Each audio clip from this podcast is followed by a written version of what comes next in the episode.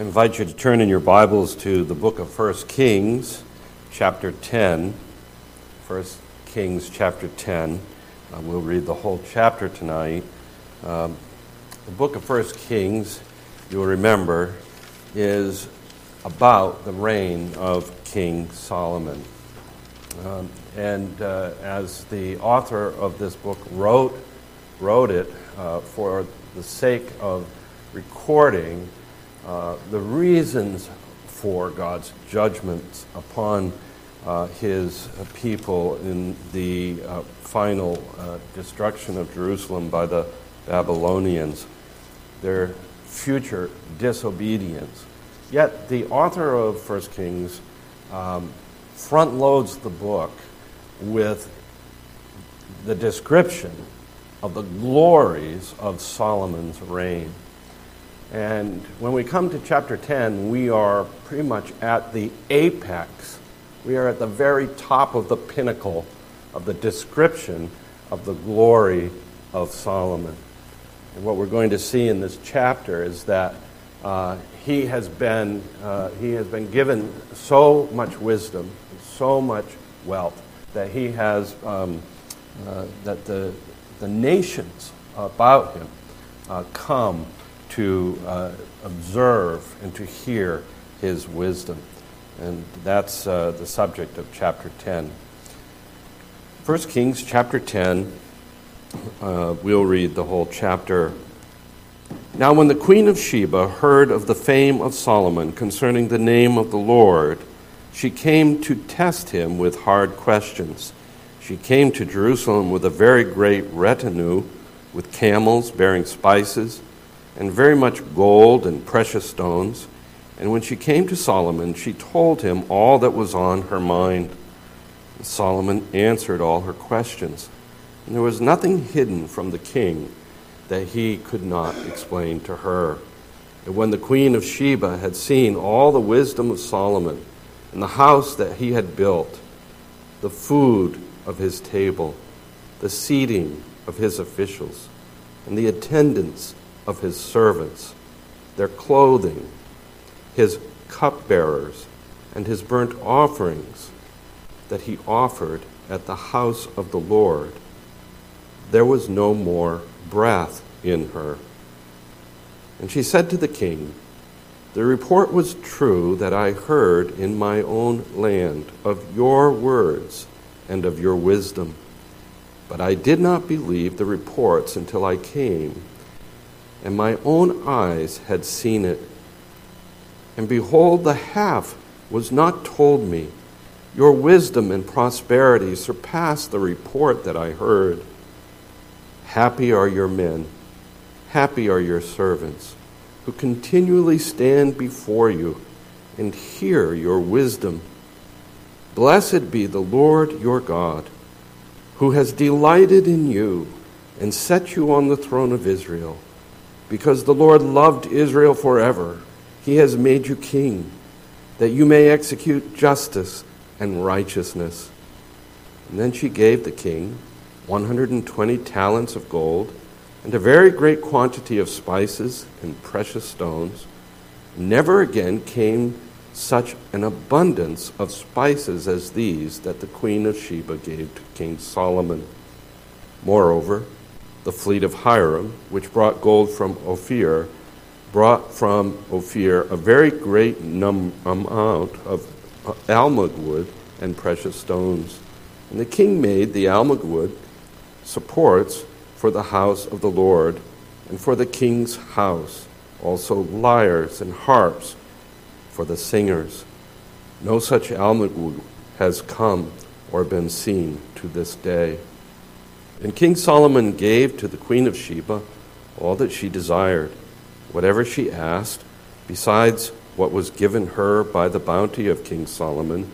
And so she turned and went back to her own land with her servants. Now, the weight of the gold that came to Solomon in one year was 666 talents of gold, besides that which came from the explorers and from the business of the merchants from all the kings of the west and from the governors of the land. King Solomon made 200 large shields of beaten gold.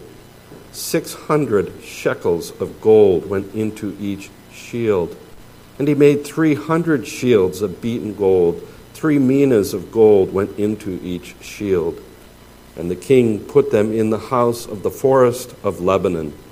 And the king also made a, a great ivory throne and overlaid it with the finest gold. And the throne had six steps, and the throne had a round top. And on each side of the seat were armrests, and two lions standing beside the armrests, while twelve lions stood there, one on each end of a step on the six steps. And the like of it was never made in any kingdom. All King Solomon's drinking vessels were of gold, and all the vessels of the house of the forest of Lebanon were of pure gold. None were of silver. Silver was not considered as anything in the days of Solomon. For the king had a fleet of ships of Tarshish at sea and a fleet of Hiram once every three years, the fleet of ships of Tarshish used to come bringing gold, silver, ivory, apes, and peacocks. Thus King Solomon excelled all the kings of the earth in riches and in wisdom. And the whole earth sought the presence of Solomon to hear his wisdom, which God had put into his mind. Every one of them brought him brought his present articles of silver and gold, garments, myrrh, spices, horses, and mules, so much year by year. And Solomon gathered together chariots and horsemen. He had 1,400 chariots and 12,000 horsemen, whom he stationed in the chariot cities and with the king in Jerusalem. And the king made silver as common in Jerusalem as stone and he made cedar as plentiful as the sycamore of the Shephelah. And Solomon's, Im, Solomon's import of horses was from Egypt and Kue, And the king's traders received them from Kue at a price. And a chariot could be imported from Egypt for 600 shekels of silver, and a horse for 150. And so, through the king's traders, they were exported to all the kings of the Hittites and the kings of Syria.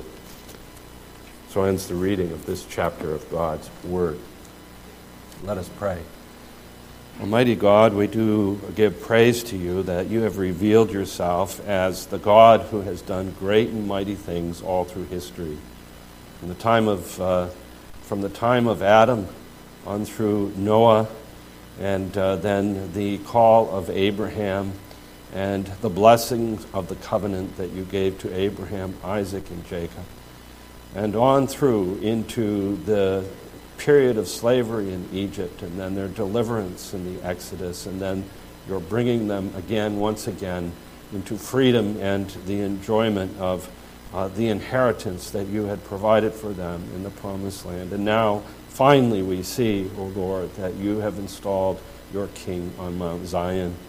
And there you have taken your residence among your people in the Ark of the Covenant and in that glorious temple that you ordained that Solomon should build. There you dwelt among your people. And to here in Solomon's reign, O God, we see your great and mighty works. We see, O Lord, uh, even something that points forward to something much greater.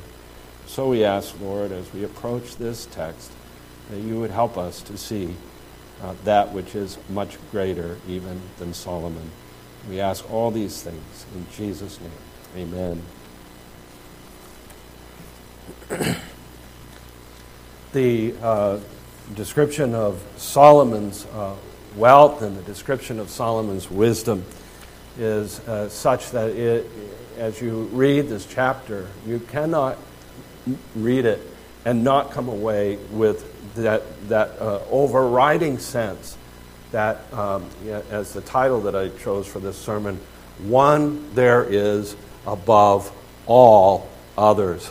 That uh, Solomon exceeded and was uh, blessed to an extent that no other king had ever uh, been blessed before. In fact, uh, this is the fulfillment of the Lord's promise to him that he gave uh, earlier in this book in chapter 3, where the Lord said, I will give you a wise and discerning mind, so that none like you has been before you, and none like you shall arise after you. And I give you also what you have not asked, both riches and honor, so that no other king shall compare to you with you all your days. And so, as we read this, we're, we're uh, struck by that. And the theme really is brought out in verse 23. Thus, King Solomon excelled all the kings of the earth in riches and in wisdom. So, the teaching of this chapter is this that King Solomon excelled all the kings of the earth. King Solomon excelled all the kings of the earth. And uh, we can see this in uh, three ways in this uh, chapter. And uh, these uh, are the major headings of, of, my sermon tonight. First, we see the uh, excellence of Solomon over all the kings of the earth in the description that is given of the Queen of Sheba and her response to Solomon when she visited to see with her own eyes if what she had heard was true. Uh, the, uh, the response of the Queen of Sheba to Solomon. So the second thing that we notice that brings out this truth is that is the description given of Solomon's great wealth. You remember the, the description of the shields that he had built, uh, that he uh, were, were uh, covered with, with gold. Uh, the description of his uh, drinking vessels but the description of the throne that Solomon had constructed as well. All of this is just to, in a sense, uh, leave us in, with a sense of awe as we think about the wealth that uh, God blessed Solomon with. So that's the second thing, the description of Solomon's great wealth. And that's found in verses 14 through 22 and 26 through 29. The third thing in this chapter that we see as evidence of, the, of uh, the fact that Solomon exceeded all the other kings of the earth, is the description given of those visits from other dignitaries or representatives from other nations that, as it were, continually flowed to Jerusalem. Something that uh, it says all during Solomon's days, there were people uh, coming to Jerusalem to hear his wisdom. And so Solomon is presented as almost one who gave instruction to uh, those, in, uh, those who were representatives of their own nations. And in this way, the word about the God of Israel um, and the blessings of God through the covenant that were given to Abraham, Isaac, and Jacob, all of this knowledge of God, uh, Solomon uh, gives to those that come to him. So, those are the three ways in which we see that uh, Solomon uh, excelled all the kings of the earth. So first of all, then we see that uh, we see this in the response of the Queen of Sheba to uh, Solomon when she comes to visit. And it's interesting. We're told in the beginning of this chapter that the Queen of Sheba, who we're not told her name, and that's that's interesting. We're not told her name. We're told that she is the Queen of Sheba, and uh, she uh, heard of Solomon's fame. And uh, I think the Hebrew is interesting. In uh, the literal translation of the Hebrew, there is that she heard the hearing of Solomon. She heard the hearing of Solomon. So the translators translate that hearing of Solomon as fame. And uh, the accounts of Solomon uh, had been heard. And she heard the hearing of Solomon. She heard of his fame, fame for his building projects that he had uh, engaged in, building his own palace, building the, uh, ta- the, uh, the, um, the forest of Lebanon, building the temple, uh, his building projects. She heard of the news about Solomon's great uh, wisdom that God had bestowed uh, upon Solomon. And so she came, and we're told that she came with a great retinue. Uh, and she came bearing um, uh, camels bearing spices, much gold, precious stones. And it says that she came to Solomon and she told him all that was on her mind. And we get the sense that not only was she someone of some great substance herself, someone of importance uh, for her to be able to have all of this and to bring this to Jerusalem uh, and to meet with Solomon, but we see that uh, she is someone who is honestly seeking to know the truth about what she has heard. And she comes uh, as a sincere seeker after truth. And that is a wonderful thing. It's a wonderful quality to be someone who has heard of something but wants to search it out more and wants to verify that what we have heard is in fact true. That is a good thing. Um, uh, uh, Philip Ryken, in uh, his comment on that, says this She was a skeptic of the healthiest kind. Although she did not believe everything that she heard, she was always open to believing the truth. She was open to believing the truth. And you know, we look about us today, and one of the things that we, we, we see around us today is uh, everyone has hardened opinions.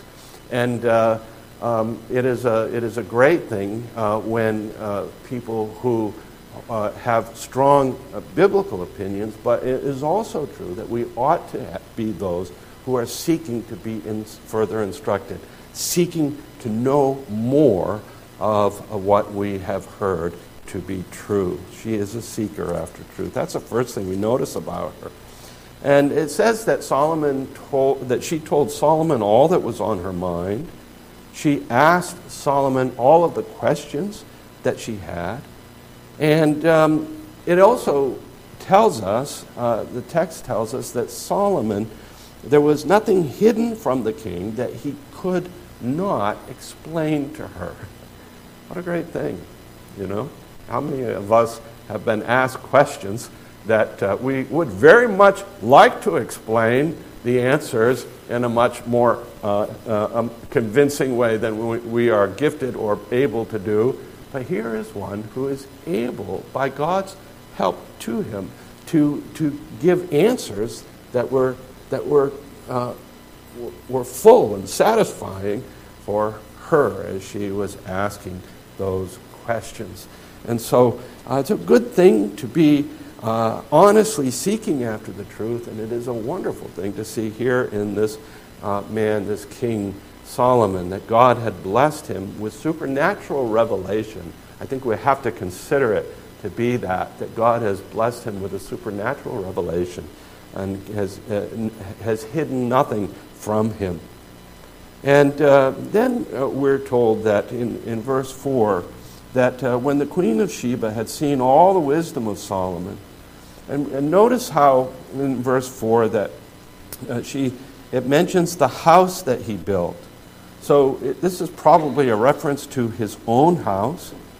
And uh, it, it, she sees the food, all these things are itemized. You notice that in verse 4?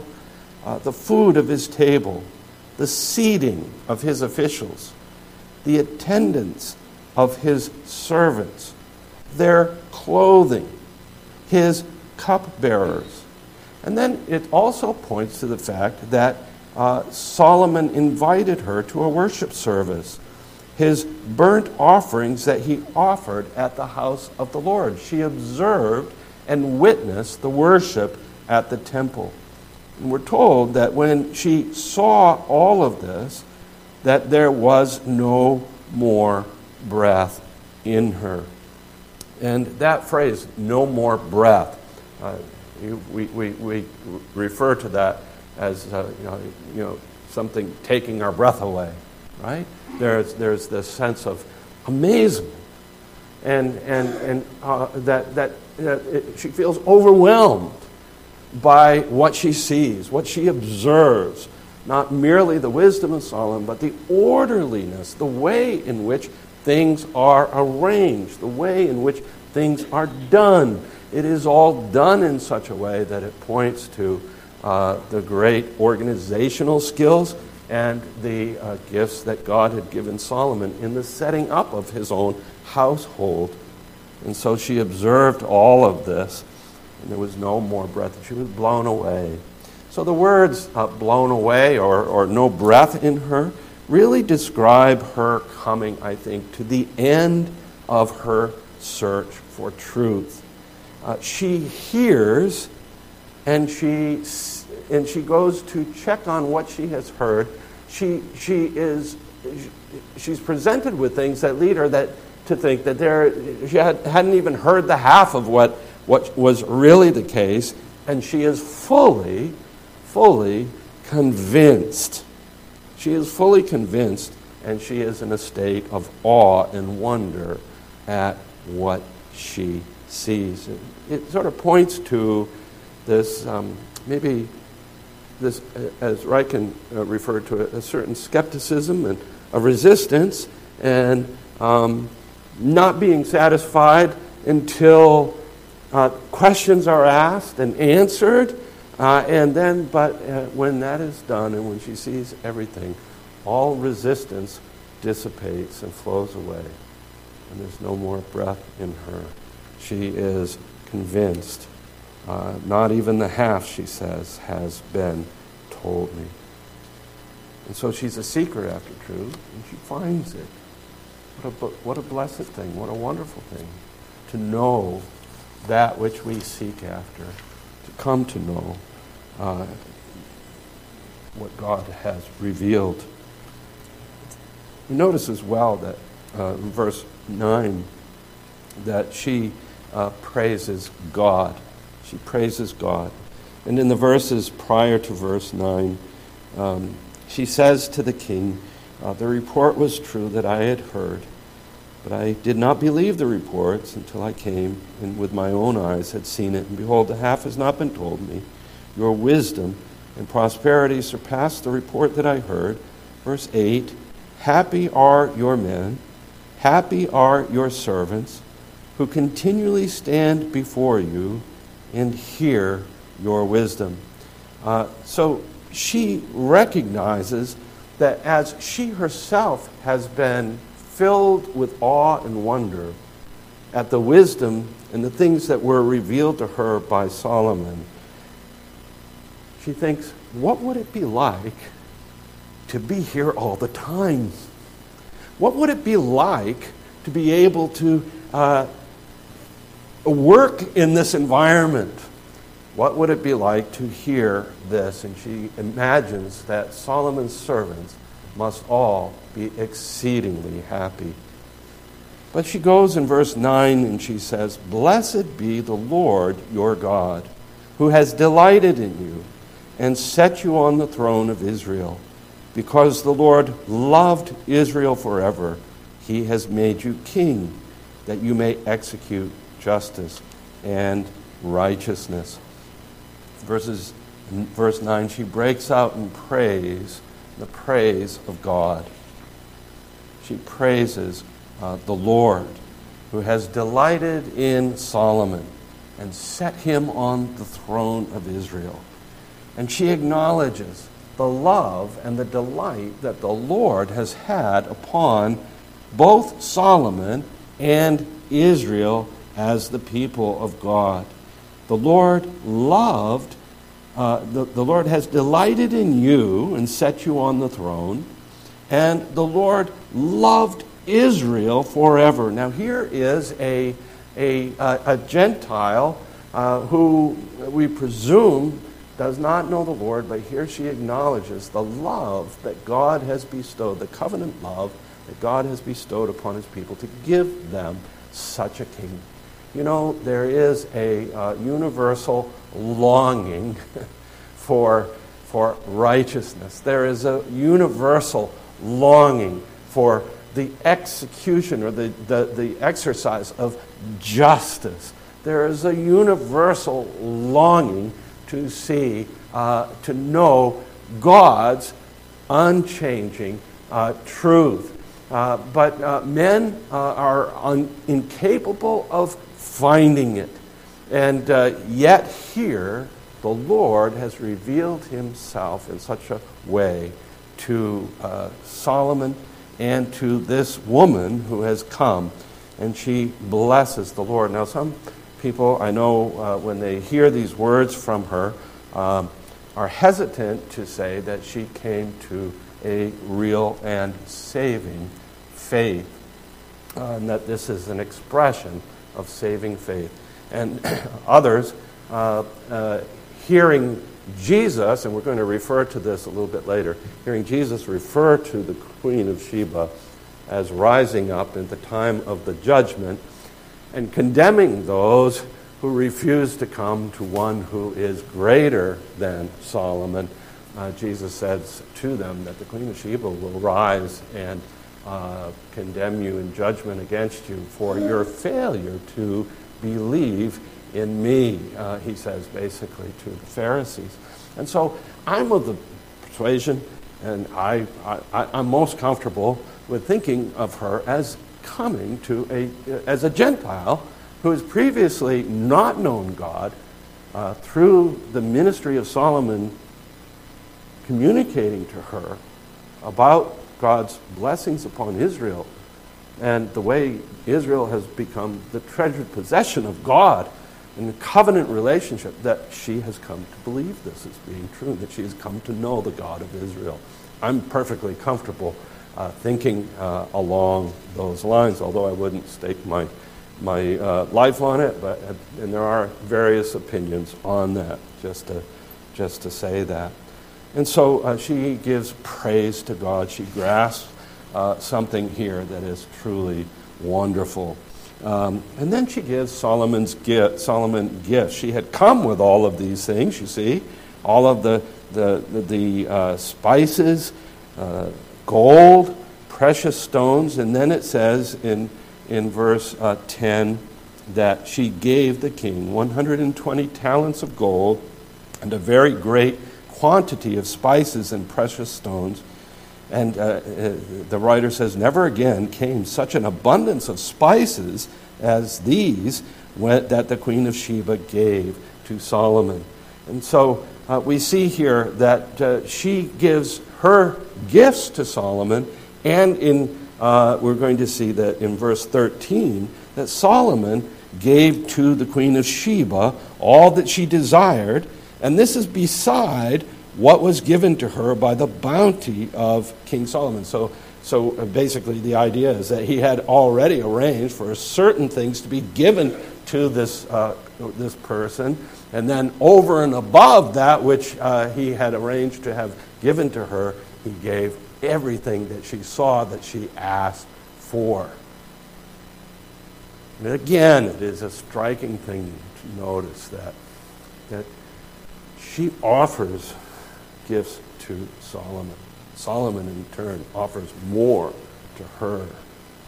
And there is this exchange back and forth as a token of respect, as a token of, of uh, uh, maybe there was some kind of a, a, treaty that was agreed to, whatever it might be. Uh, but there is this exchange that takes place and that she gives and Solomon gives as well. And so, the first way in which we see the uh, greatness of Solomon is through the Queen of Sheba. And this is the primary uh, evidence of it in this chapter. And then, more briefly, just to know the great wealth of Solomon that is referred to in uh, verses uh, 14 uh, through uh, the end of 22. And here, the description is of the shields that Solomon made uh, 200 large shields of beaten gold, and 600 shekels of gold go into each of these large body sized shields. And then uh, the, uh, he, he made 300 shields of beaten gold. Uh, three minas of gold went into each one, and so these are smaller shields. And all of these he placed in the house of the forest of Lebanon, which is one of the, one of the great buildings that he built in the, in the palace complex. And then in the throne, uh, the throne is described in great detail. The throne had six steps going up to it. It had a round top, and on each side of the seat there were armrests and two lions standing uh, beside the armrests. And then, while the 12 lions stood there, one on each end of each step. So you can imagine this huge throne with these carved lions. And notice the language. The like of it was never made in any kingdom. And so you see that the writer intends for us to see something of the greatness in which Solomon uh, is seen, even in these things that he has made. And then it describes uh, the, the vessels that uh, were used there. They were all of pure gold. Nothing was of silver. The king, silver had become a, a very common thing. And so the writer describes the great wealth of Solomon uh, evidenced in all these things.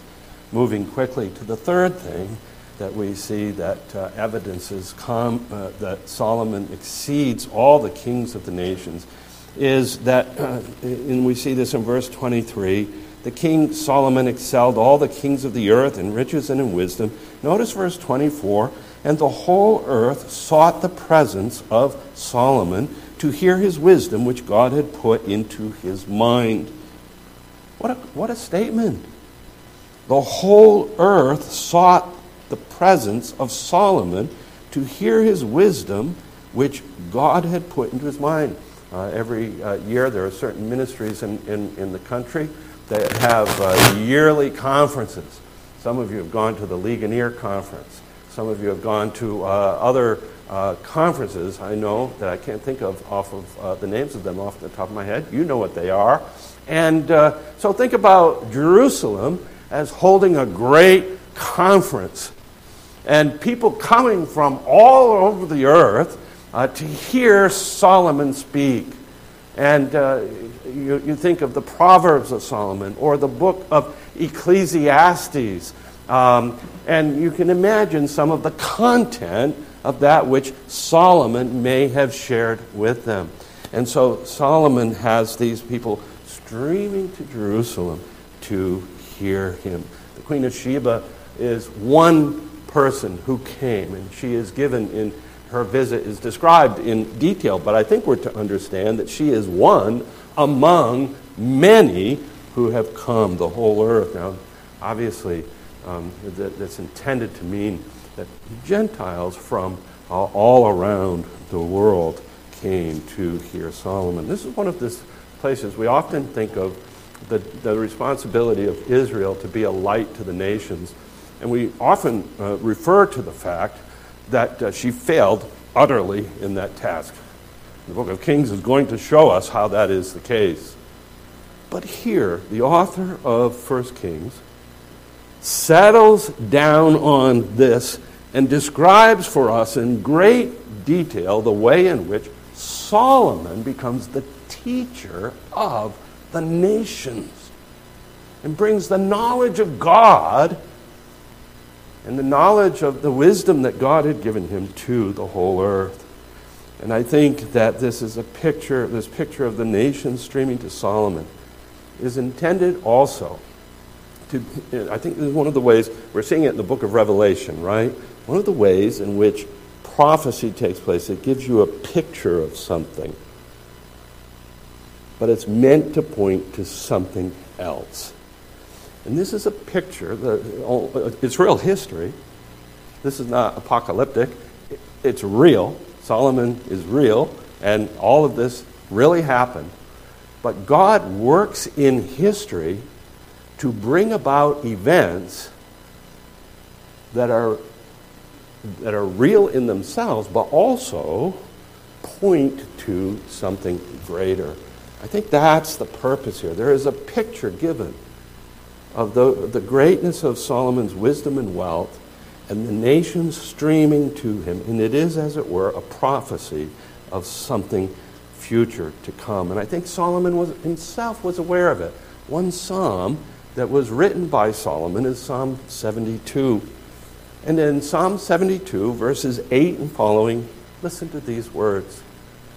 And Solomon is praying about a future king. He says, May he have dominion from sea to sea, and from the river to the ends of the earth.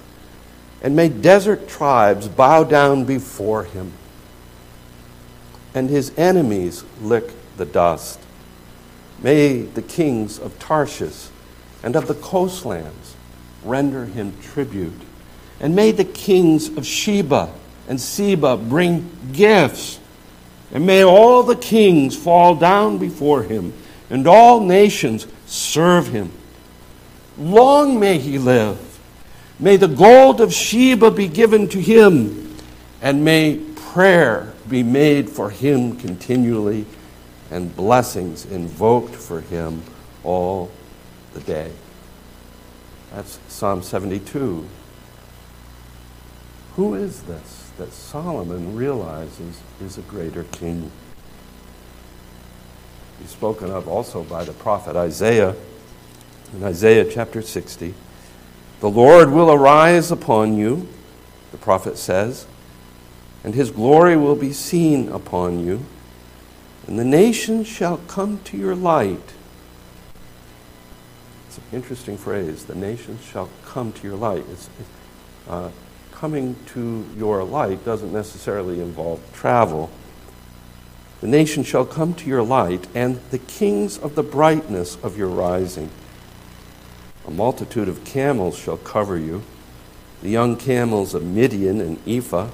All these from Sheba shall come, and they shall bring gold and frankincense, and shall bring good news the praises of the Lord. Isaiah 60, verses 2 and 3.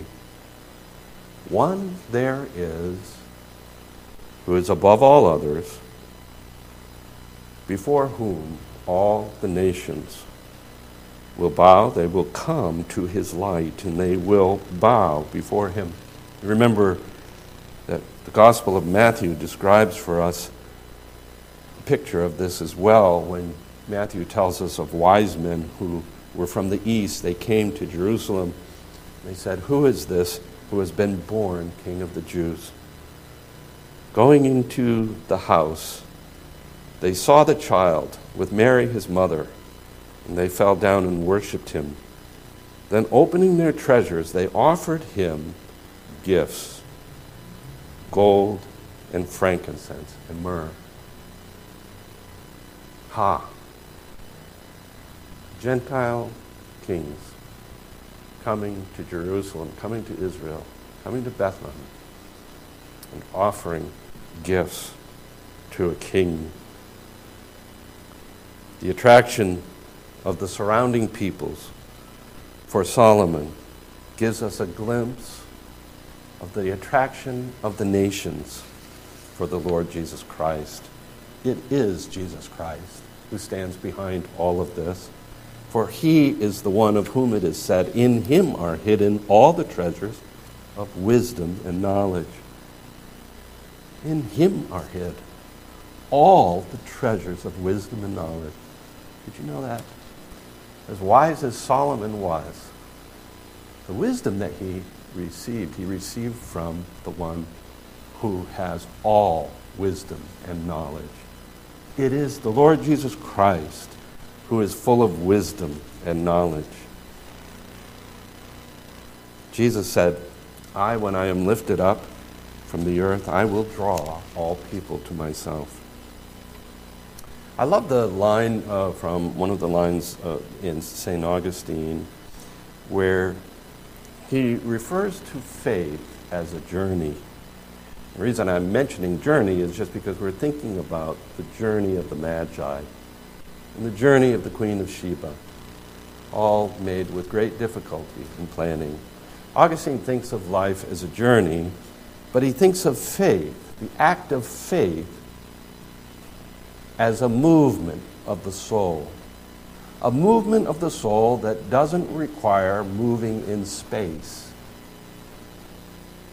But it is a movement nevertheless. He says, Let us look upon this purification of faith as a kind of journey or a voyage to our native land. It is not by change of place that we come nearer to Him, but by the cultivation of pure desire. You see, God has exalted Jesus Christ, and He's bestowed upon Him a name that is above every name that we who are Gentiles may come. That we may come and offer him not physical gifts, but our very selves. We've just gone through Christmas time, and uh, I think it was Nancy Hart who we were talking one time, and I told her one of my favorite Christmas um, carols is the Drummer Boy, uh, the Little Drummer Boy. And uh, the reason is he says, I have nothing to give, but he says, Can I play for you? And that is the position that we find ourselves in, isn't it? We have nothing of any importance to give, but we can give ourselves.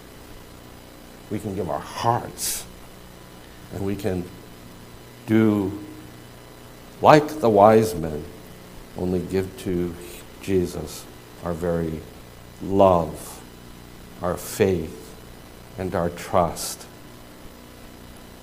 What is faith in Christ? It is to understand Christ as he is offered to us in the gospel. And how is he offered? As a crucified and risen Savior, as the one who sits upon the throne of his majesty in the heavenly places and we, as we hear the gospel, we come to the one who is the King of glory, and we are in awe of his wealth. Notice how the book of Ephesians describes the, the superabundance of the grace of God in Christ. We are in awe of him, and we love him, and we place our lives and our very future in His hand. Isn't that what it means to believe? How do you respond to Jesus Christ? If the Queen of Sheba could travel 1,500 miles with a great retinue, much planning and much trouble to search out all of these things, because she had heard about them, didn't believe them, and wanted to find out if they were true,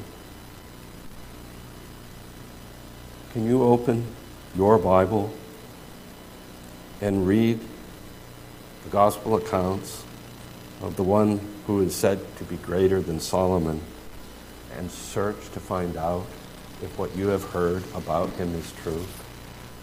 How sad if we don't. How sad if we don't seek to know as the Queen of Sheba did when the unbelieving scribes and the Pharisees demanded from Jesus that he show them a sign. And if he showed them a sign, they might believe in him. He said to them, No sign shall be given to you.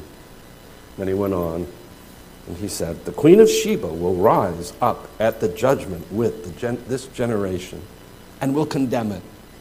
For she came from the ends of the earth to hear the wisdom of Solomon. And behold, something greater than Solomon is here. Indeed, it is true. Jesus, the incarnate Son of God, is greater than Solomon. And you and I ought to be like all of those travelers through Solomon's Jerusalem, be in awe and wonder at the glory, the absolute glory and beauty of the Lord Jesus Christ. Or else, if we don't, if we are apathetic, we make no journey, and it does not really concern us. There may be a lady on Judgment Day that rises up and points her finger at us. Ralph Davis, who has a commentary on this, and some of you may know him, some of you may not, but he, he, he has a folksy way of commenting on these things, and I can't help but just borrow his words here. He says, Don't dare patronize this royal lady, because unless you bow before the Son of God, you will see her striding into the judgment hall and pointing her finger at you. Oh, man. What a Savior we have. What a King we have. King of glory. May it be that we would have our breath taken away.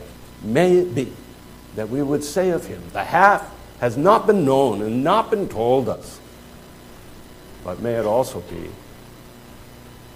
that we would use every effort and every means to know the truthfulness of that which we have heard of this great King. May it be so. Let us pray. Our gracious God and Heavenly Father, we do thank you for the Lord Jesus Christ, whom you have given to us to be our Savior and our King. And in this chapter, we have seen something of the, the glories that you have bestowed upon this earthly King. We realize that we have but a glimpse of the one who is our heavenly King. Oh Lord, may we be in awe of him. May we love him. May we seek him. And may we give our lives to him. May we learn from him. We ask all of these things in Jesus' name. Amen. As a hymn of response, let's uh, stand together and sing